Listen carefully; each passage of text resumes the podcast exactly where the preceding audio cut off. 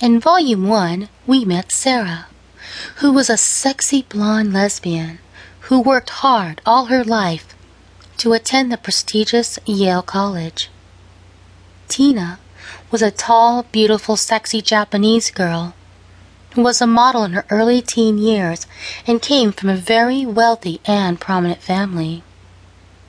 Tina had gotten into all sorts of trouble during her modeling days and her father pulled strings for her to go to Yale. Tina's father had told her that if she didn't graduate from Yale, she would be cut off from his millions. Tina was paying students off to do her work and to get tests ahead of time from her classes so she could maintain a 4.0 GPA and graduate and get her millions.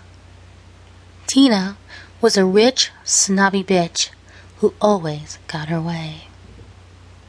However, her roommate Sara became suspicious at Tina's wild partying every night, never studying, and still managing to maintain the four point GPA that Sara had been working so hard to keep herself.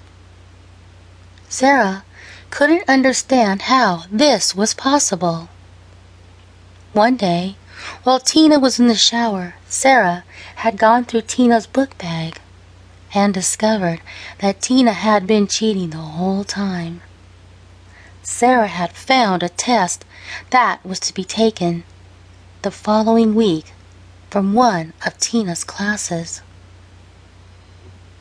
This infuriated Sara, and she confronted Tina about it, and soon Sara had decided to make Tina her slave by making her do all sorts of things to humiliate her in private and public.